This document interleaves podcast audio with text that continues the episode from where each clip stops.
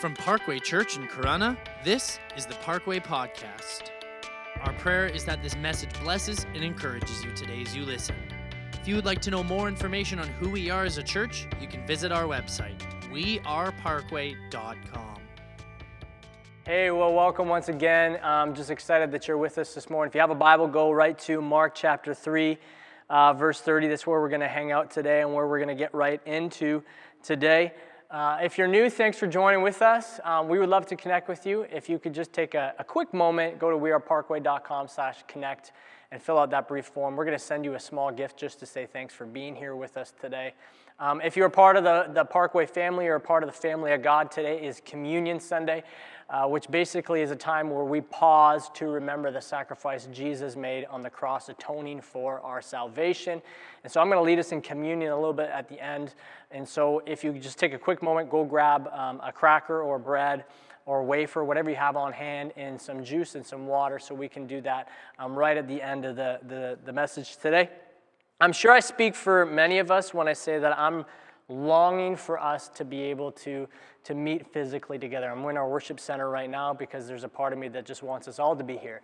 Uh, I, have spoken to many of you, and I'm with you when I say that my soul thirsts for corporate worship. There's something about when we come together and the manifest presence of God that, that feeds our soul. And when that is not there, it feels like a piece has been taken from us. And it is important for us in those times, it's paramount to our spirit that we learn to, even more so, be investing in our relationship with the Lord. Uh, worship at home when you, when you, read, the, when you read the scriptures, uh, pray as you read the scriptures. Get together with some people and talk about the things of God. Uh, take time, set time apart, and just and cry out to God. Pray that your spirit will be revived. Pray for the, the church that people will be refreshed. Pray for our nation right now. We, we need uh, prayer. You know, I believe that we're going to be meeting uh, together soon, one way or another. In fact, I want to invite you to join with me on Wednesday nights for our Wednesday night prayer right here at the church. Uh, we're starting to gather on, um, on Wednesday nights here in the church building from 6.30 to 7.30 uh, for an hour of just uh, pressing into the presence of God. It's a little bit structured, a little bit different than maybe what you're used to. And the purpose is just to really find a moment to be um, with the manifest presence of God. Psalms 84, we talked about this past week in prayer, says that one day in his courts is better than thousands elsewhere. And we met this last uh, Wednesday on Canada Day for an hour, and it was a powerful um, time that we had together. So I want to encourage you to, to join with me and be a part of that. Um, this Wednesday, what I do need you to do if you want to come is you need to RSVP to me, message me, let me know you're coming because there is limited uh, capacity. Um, and we want to make sure that we're still maintaining social distance and, and keeping all those proper safety precautions in place. Uh, but Wednesday night from 6.30 to 7.30, I was thinking about this, that some of us lack um, um, in our relationship with God because we, ha- we don't have those meaningful moments in the presence of God. We don't have those meaningful moments. Um, and I believe that the enemy, just like on a Sunday, that the enemy is good, your spiritual enemy is going to give you excuses as to why you can't be there. But I think if we are going to be the church of Jesus Christ, if we're going to be Parkway Church, if we're going to see a move of God happen in our church and through our church and in our, in our region, then we need to be a church that prays. We need to be a church that prays. So join with me, RSVP, message me, let me know, um, and let's just get into the presence of God. It was so powerful this past week. I'm expecting a lot this, this week as well. Uh, let me pray, and then let's get into the word this morning. Father, we just thank you that we can gather together. Lord, even if, if it continues to be different, we know that you're with us, and we know that we're together. And I just pray, Lord, that even though we are apart, we would feel unified in spirit. We would feel unified as the church, Lord. So, Holy Spirit, would you move um, in, in my area? Would you move in, in everyone's area, Lord, wherever we are meeting, whatever place we are gathering? Would you just allow your presence to descend? We know that you're everywhere, but we pray that your, your tangible presence would just meet with us this morning. As we look at your word, would you speak to us? Would you speak to every heart? Would you speak to every soul? Would you, would you penetrate? And would you allow people to be changed and transformed by your presence, God? And I pray, Lord, that something is revealed to us today that would actually um, drastically change the course of our relationship with you. Or refresh us, God, or, or, or stir us, or remind us that we need to be moving forward in spirit, Lord, in the name of Jesus. We love you, God, and we pray that you're blessed above all else. In Jesus' name, amen. I've titled today's message, Divided We Fall. Uh, years and years and years ago, I was 19 years old. and uh, years and years and years and years ago, feels. I, I, I was 19 years old, around that age, and I was really into working out. Working out was a side passion. It was uh, something I did for hours a day. Um, it, was a, it was a hobby. Um, and at the same time, I had uh, been reacquainted with an old friend, and we had kind of one of those I like to call healthy levels of competition. We are always trying to one up one another, and or at least be on the same par with one another, keeping up with each other. Um, I want to say it was healthy, but maybe it wasn't. And so I was working out, and he wasn't into working out, but he wanted to go to the gym, and so he got a, a membership, and he humbly asked me, "Hey, would you give me a hand?" And I. I was humbled by it, so I said, Yeah, absolutely. But the day that he signed up to, to go to the gym was, was my leg day. And I don't know if you ever have a killer leg day, but they're killer. And so I said to him, I said, hey, listen, let's take it easy. Let's just um, get your body used to, to working out again because you haven't moved in a long time. Um, but you know, knowing that we have this competition and he wants to keep up and I wanted to keep up, um, that just wasn't happening. So he literally gave it more than his all. He went full tilt, he went extreme, and he pushed himself beyond his limits, beyond his limits. And by the end of the workout, he I don't know how he made it through. It was the adrenaline of the competition made it through. And when we got back to his house, he literally collapsed on a couch. And I watched his legs as they just like shook. They just like twitched because he was in so much, he was so exhausted physically. So exhausted physically. And for, for the next week, maybe even more, um, he couldn't wor- uh, walk. Some of you know what I'm talking about if you've ever had, uh, if you're in a working out and you had those crazy leg days. He literally couldn't walk. It was like he aged 60 years. Now, what, would, what had happened was is that his, his head, his inside, and his outside, his muscles, were in disagreement. They were in disagreement. So that um, he pushed himself too hard and too quickly.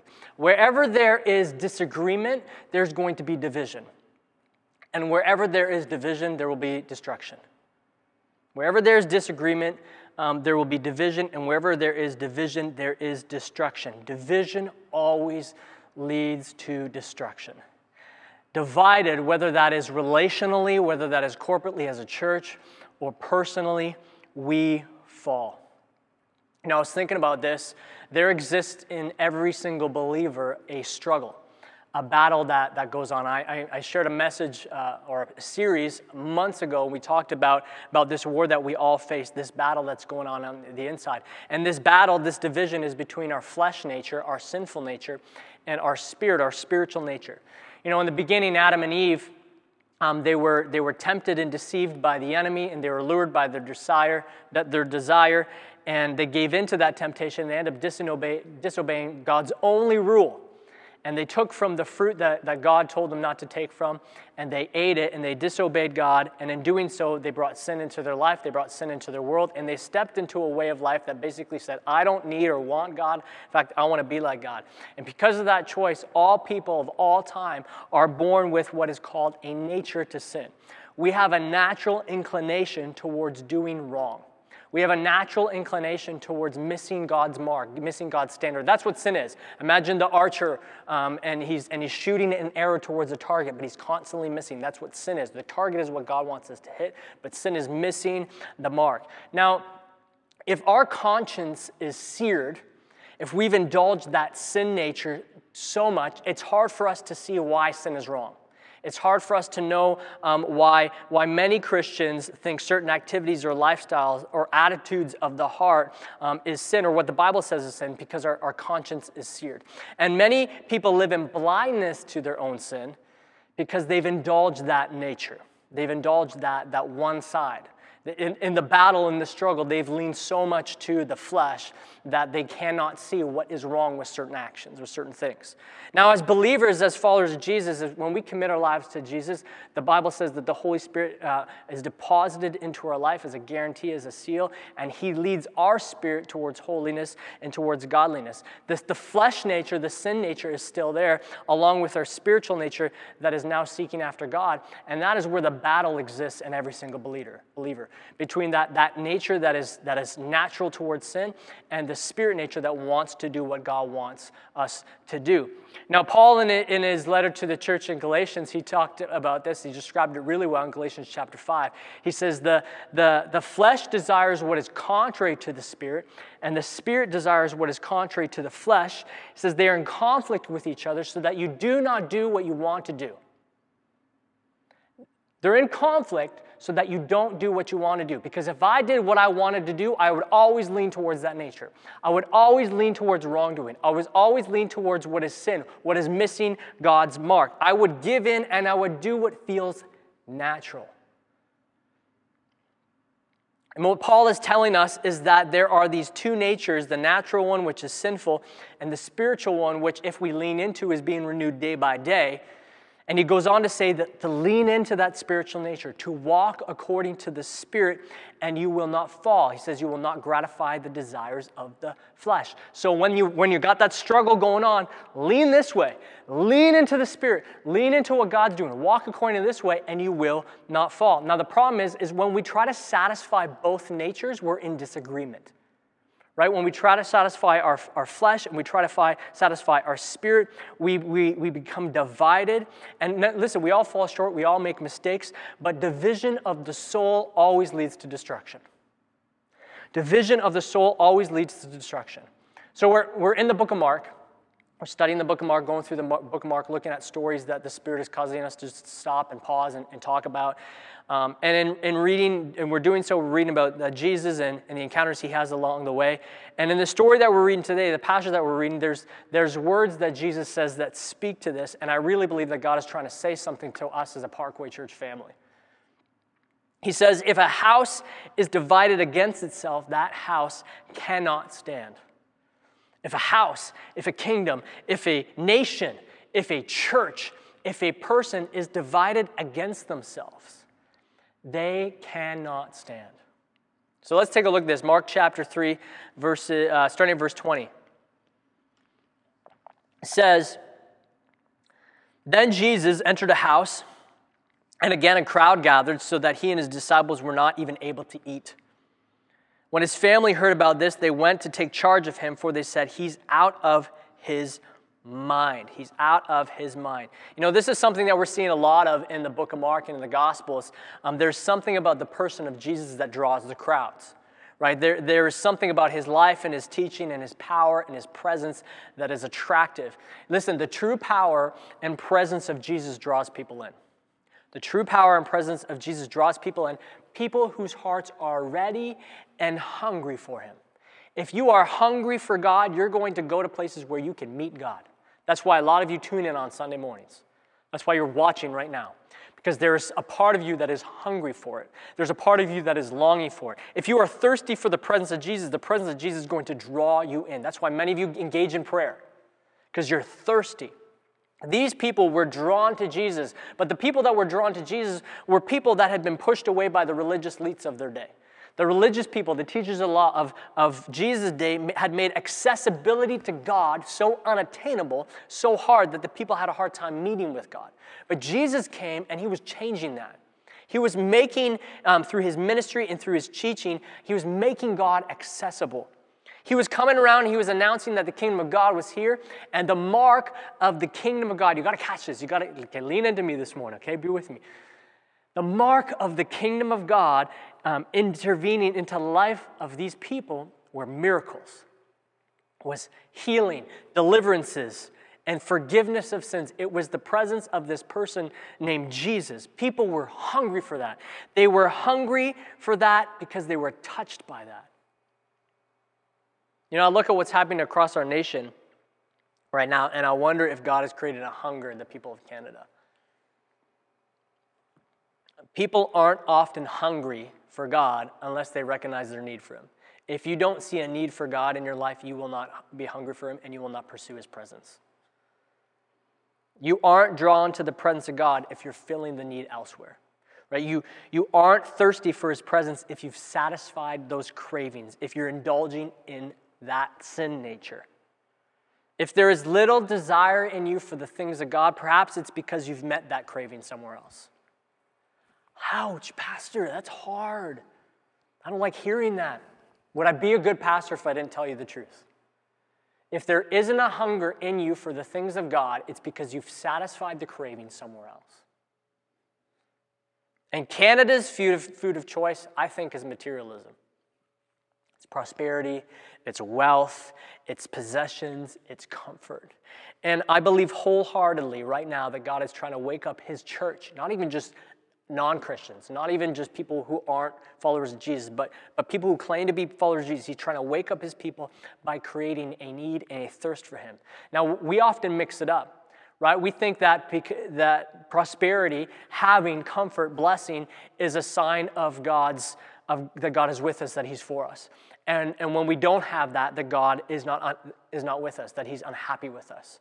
Eh, but you're not always blessed because, you, because you, because of your life. You're not, you're not blessed because God is happy with you. You're blessed because of His grace. It's called unmerited favor. And I think sometimes that physical comfort, prosperity, and wealth can actually be a sign of the opposite. That God has, that God has just allowed you to, to have in this life because your soul is so empty that your eternity is, is, is void and empty, which is a hard pill to swallow. That's just my thoughts. I wonder if this pandemic is, is shaking the fabric of our nation, stripping people of materialism, and creating a hunger and need for the presence of God. Like all of a sudden, people's lives are shaken, and they're starting to evaluate, starting to cry out. You know, you look throughout the scriptures, it was when people were hurting that they cried out to God and responded.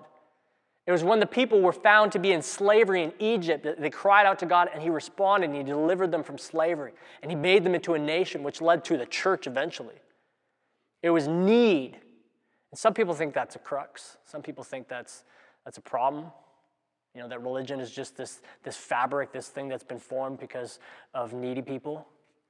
But I wonder if God has created a need across our nation right now. And in your heart, a thirst and a hunger for more of Him. Now, God often uses suffering to draw people in. You know, I've, I've been on, on missions trips before to, to, to other nations that are impoverished, that are destitute, and I've seen people who lack significant amount of anything materials, food. But do you know what they have more than what I have? They have such passion for God. Like I met people that had such passion and love and depth for God. They had such hunger and thirst. They, their prayer life, like I remember before we came on a, a certain mission trip, we were in, in, in Dominican Republic, ministering with some local missionaries. We met this, this, this pastor of this church and, the, and this church people that literally prayed all through the night for our coming. The church gathered and prayed all through the night for our missions team that coming. When was the last time we did that? These people had nothing, and yet they had everything. When was the last time you felt a hunger for Jesus? Like a real hunger. And when was the last time you met that hunger with Jesus? See, not everyone was hungry in, in the story in, in Mark chapter 3. Jesus' biological family wasn't drawn to Jesus like the crowds were. In fact, they looked at him and they looked what was going on, and, and they considered him to be, to be crazy. They thought he lost his mind. His devotion to the cause, his care for the people, and his, his pursuit of following God's mandate for his life, they thought he lost his mind. And so they went to take charge of him. They, and you know, this is going to often be the reaction of other people to, to followers of Jesus. They're going to think you're weird. They're going to think you're crazy. They're going to think you've lost your mind. They're going to think a screw is loose because there is a lack of understanding to people who are still blind to the truth. There, there, there is a lack of understanding in people who are still veiled to the truth of Jesus because they're trying to grasp the things of God through reason alone. But you cannot grasp the things of God through reason alone. It's not enough. It's foolishness. That's why Paul talks. He says it's foolishness to those who are perishing. They're not seeing with a regenerated heart, but one that is still hardened and deceived. So Jesus' own family, they don't see what the crowds see, right? They're like, man, our brother's lost his mind.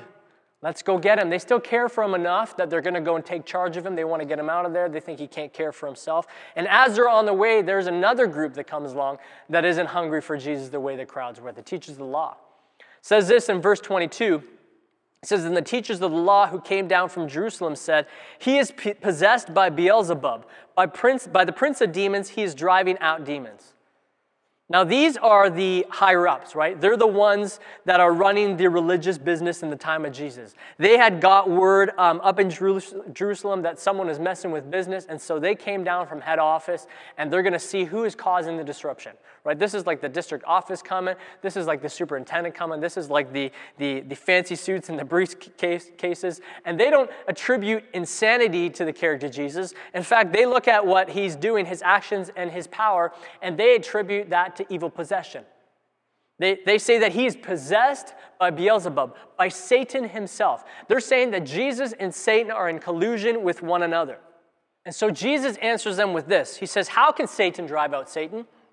If a kingdom is divided against itself, that kingdom cannot stand. If a house is divided against itself, that house cannot stand.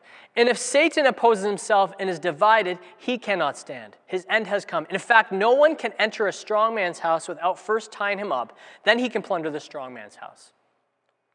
You know, I was about 15 years old. I was in grade 10 when it happened.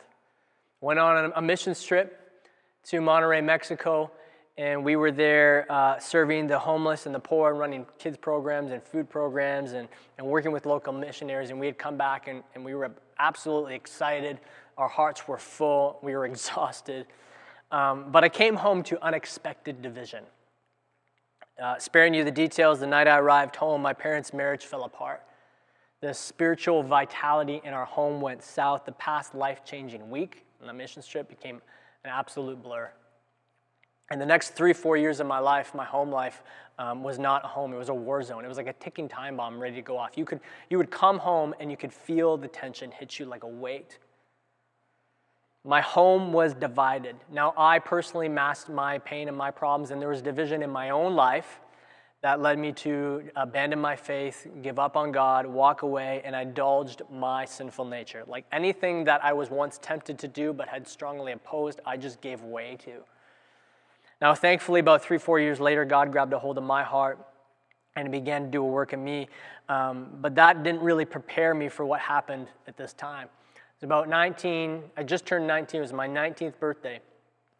And I had gone out that, that day and that evening and hung out with some friends, dinner, movie, you know, hanging out. And I didn't get back till late at night, everyone was sleeping. I woke up the next morning, my mom told me that yesterday, on my birthday, my dad finally left. The division in their marriage and the division in their home, in our home, it couldn't last. It imploded, it had reached its limit. Division always leads to destruction. Division always, always leads to destruction. It never leads to health and wholeness. If a house, if a kingdom, if a person is divided against itself, that house cannot stand. A marriage that is divided leads to divorce. A, a nation divided results in corrupt politics and, and civil war. A community divided in, uh, leads to individualism and tribalism. An economy divided yields poverty and injustice.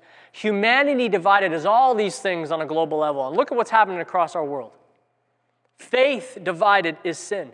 Divided, we fall. You know, we all know, I think, what it's like to live divided lives. You know the times when your outsides don't match your insides, when you're trying to satisfy both natures. You're one way at work and you're another way at home, and you're one way with certain people and you're a different way with other people.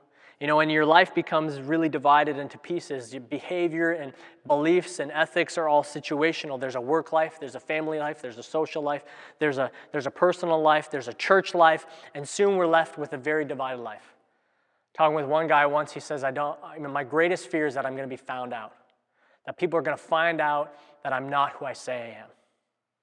One commentator about this, this passage, Jesus read this, he said, That's why the crowd gathered around Jesus.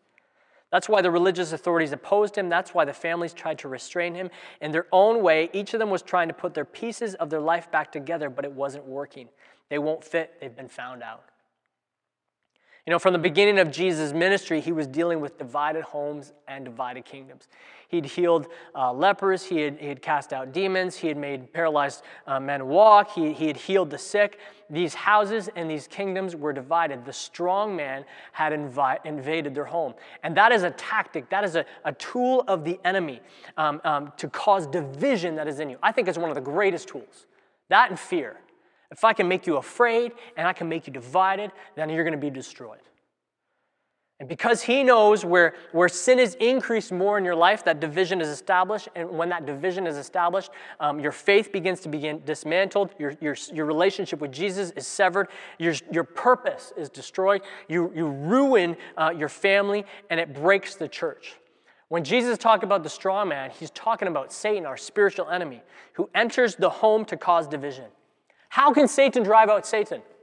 How, how can Satan drive out Satan? Yet we do this in our internal battle, right? We want holiness, we want godliness, we want, we want the anointing of the Lord, we want purpose, we want to be more like Jesus, we want, we want his power, yet we don't bind the strong man. We, we give him reign. We indulge in our sinful nature. We, we fill our lives with ungodliness. We give way to our flesh. And I wonder if Jesus, in this passage, in this message, is trying to let us know that filling your life with ungodly doesn't drive Satan out. I can't do ungodly things and expect to be godly. How can filling my life with ungodly things make me become more like Jesus? How can indulging in my sin, my flesh, moving, move me towards holiness, move me towards peace and joy and tranquility? Godly purpose, pursuing pride and prosperity and greed and envy and selfish ambition, keeping wrong and darkness and malicious things in my life, how does that allow light to permeate through my life? How can I expect to be used by God if I'm not pursuing Him? How can Satan drive out Satan? I can't keep up the same life, the same habits, and expect change. I need to change in order for there to be change. Satan cannot drive out Satan because Satan is not divided against himself. But we are. We lean into both, we indulge both natures. If a kingdom is divided against itself, that kingdom cannot stand. So if I serve both my flesh and my spirit, I will not last. I will not last. One will come out victorious, and that's the one I serve the most. I want God, but I want money, right? I want God, but I want to be successful. I want God, but I want happiness. I want God, but I want to do what I want to do. I can't serve two masters, Jesus said. I can't. Now, what was Jesus actually doing? He was actually working against Satan. He was working against the kingdom of darkness. He was working against the dominion of the enemy in order to free people from the strong man. Now, where is our life divided? How, are, how is our life, and, and to what extent have we created conflict and division in, in our relationships? In what ways do we live fragmented lives? Parceling out pieces here and there. What is it that is in your life that shatters your life? Anger, resentment, greed, insecurity, loneliness, perfectionism, sorrow, fear, envy, guilt, that is the, the, this, this is what Jesus wants for our lives, for you, for me to be free from all of that that exists in us. That's why he came, to bind the strong man, to free us from the hold of sin, so that we can pursue the Spirit, so we, we can lean into the things of God. And listen, we cannot do that alone. You and I do not have what it takes, because Jesus is the stronger one. He does for us what we cannot do for ourselves. He puts our lives and our houses back in order. He binds the forces that divide, heals the wounds that separate, refashions pieces into a new whole. There is nothing in your life, there is nothing in your life that cannot be put to get back together by the love of Jesus. But listen, you have to lean into the Spirit. These people that came to Jesus, they, the crowds, they were hungry. They wanted what he had. Do you want what he has? Do you actually want what he has? Which nature are you serving? You can't do both. And I, I will testify to my own life that when I've tried, I fall short. I fall short hard. I feel empty. I feel void. I feel like I'm lacking. I gotta lean into the Spirit. That's why Paul talks about that. Don't gratify the, the sinful nature, but lean into the Spirit. Walk according to the Spirit, I will not fall. I don't wanna fall, then I gotta do the godly thing. I got to lean into the Spirit. In just a moment, we're going to take communion together. And so I want, you know, your follower Jesus, grab those emblems at this time. I just want to touch on a, a, something really quick, though. I'm parched. I can't, I can't talk about this passage in Mark chapter 3 without um, touching on this part. Jesus makes this statement to the teachers of the law, which is often hard and difficult for us as followers of Jesus to grasp, or we get anxiety when we talk about it or think about it. He says in verse 28, he says, I tell you the truth, people can be forgiven of all their sins and every slander. Thank the Lord for that. But whoever blasphemies against the Holy Spirit will never be forgiven. They are guilty of an, internal, of an eternal sin. And he said this, verse 30 says, He said this because they were saying he has an impure spirit. Jesus had done what any unprejudiced person would have acknowledged as a good thing. Right? He had just healed an unfortunate man of, of, of the power and bondage of evil. He'd, he'd, he'd, he'd changed lies. He'd showed compassion. But the teachers of the law had ascribed it to Satan. Blasphemy of the Holy Spirit is to call light darkness. It's to call the good things that God has done evil when you know very well that it's good. It's, it's to call the good work of God the work of Satan. And the teachers of the law had declared Jesus um, and the things that he had done, these holy, sacred, beautiful things, to be unclean and dirty and deprived of God.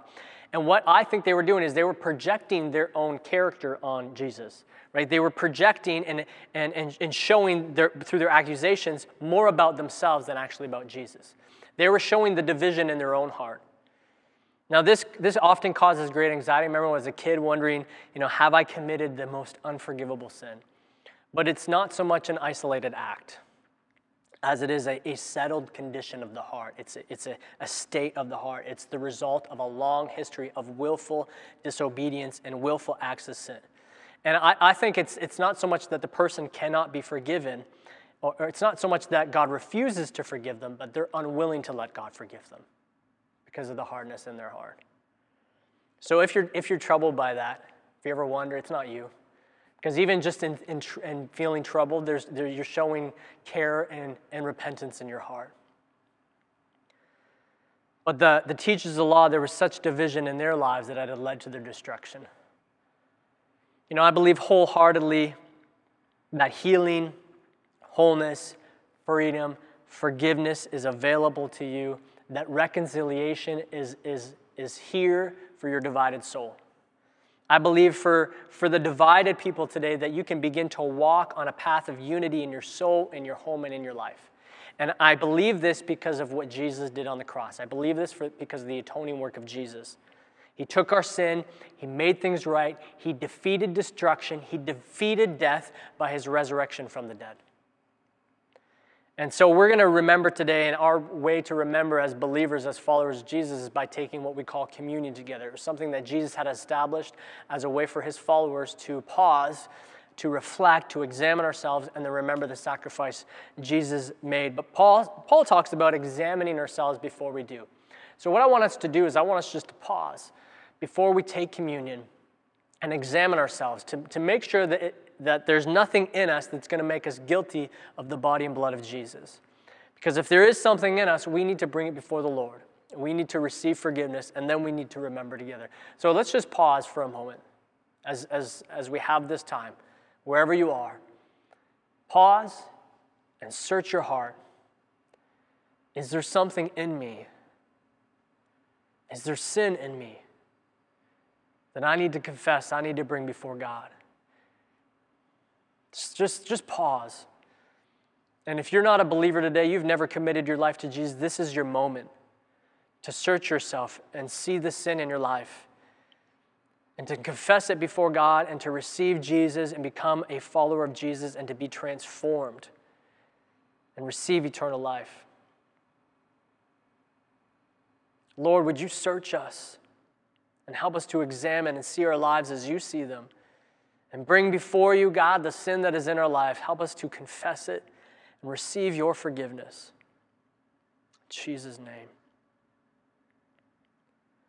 So we look to uh, the bread, which represents his body. I got a wafer. You may have a cracker, a piece of bread, I don't know.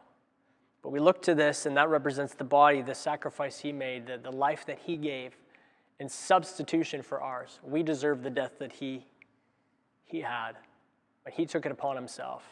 And so we, we take the bread and we break it and remember the sacrifice of Jesus. Let's do this today.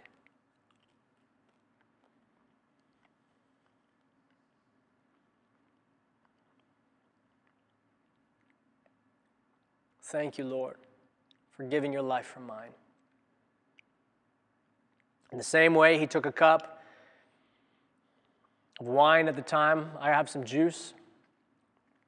And he says, This is the cup of the new covenant, a, a blood representation. Blood covers the sin. And it represented the, the sacrifice, the blood that he shed to cover all of our sin. And so we take the cup, we drink it, and we participate in Jesus' sacrifice. What'd you take?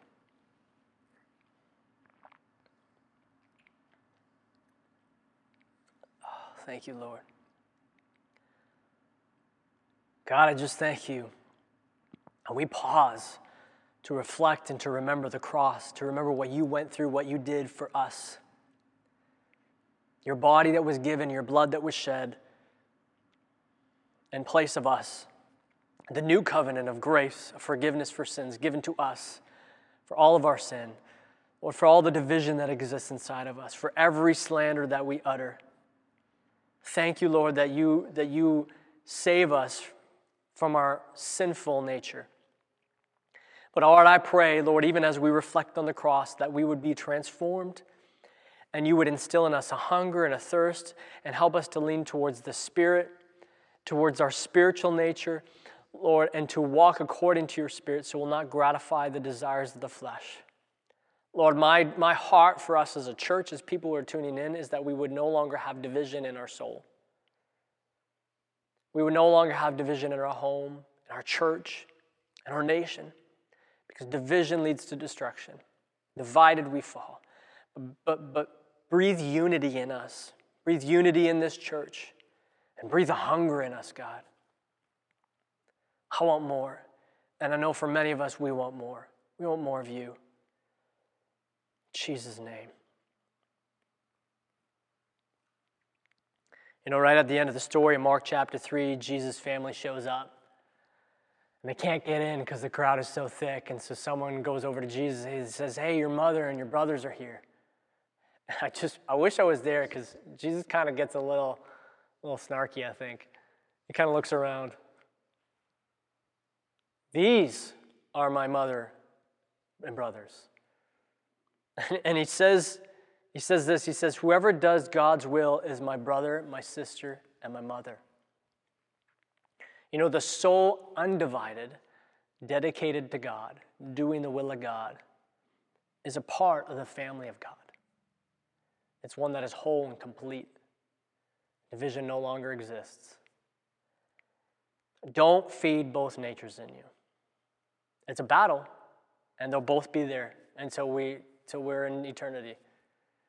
But walk according to the Spirit. Do the will of God. Pursue Him and let your life be free from division. And I believe if we do that and a hunger is instilled in us and we feed that hunger with the presence of God, we're going to see radical change in our church.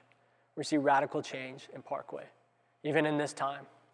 Hey, listen, join me on Wednesday night from 6.30 to 7.30 right here in the space.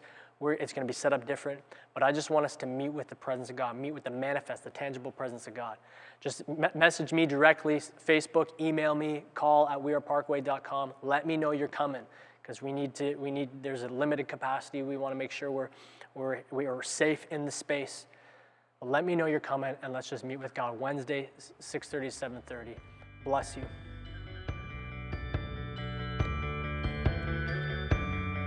Thank you so much for listening. We hope that this message brought you closer with Jesus and gave you a better understanding of your walk with Him today. If you would like to know more about who we are as a church, you can visit our website, weareparkway.com. You can also like us on Facebook and follow us on Instagram at parkway.church.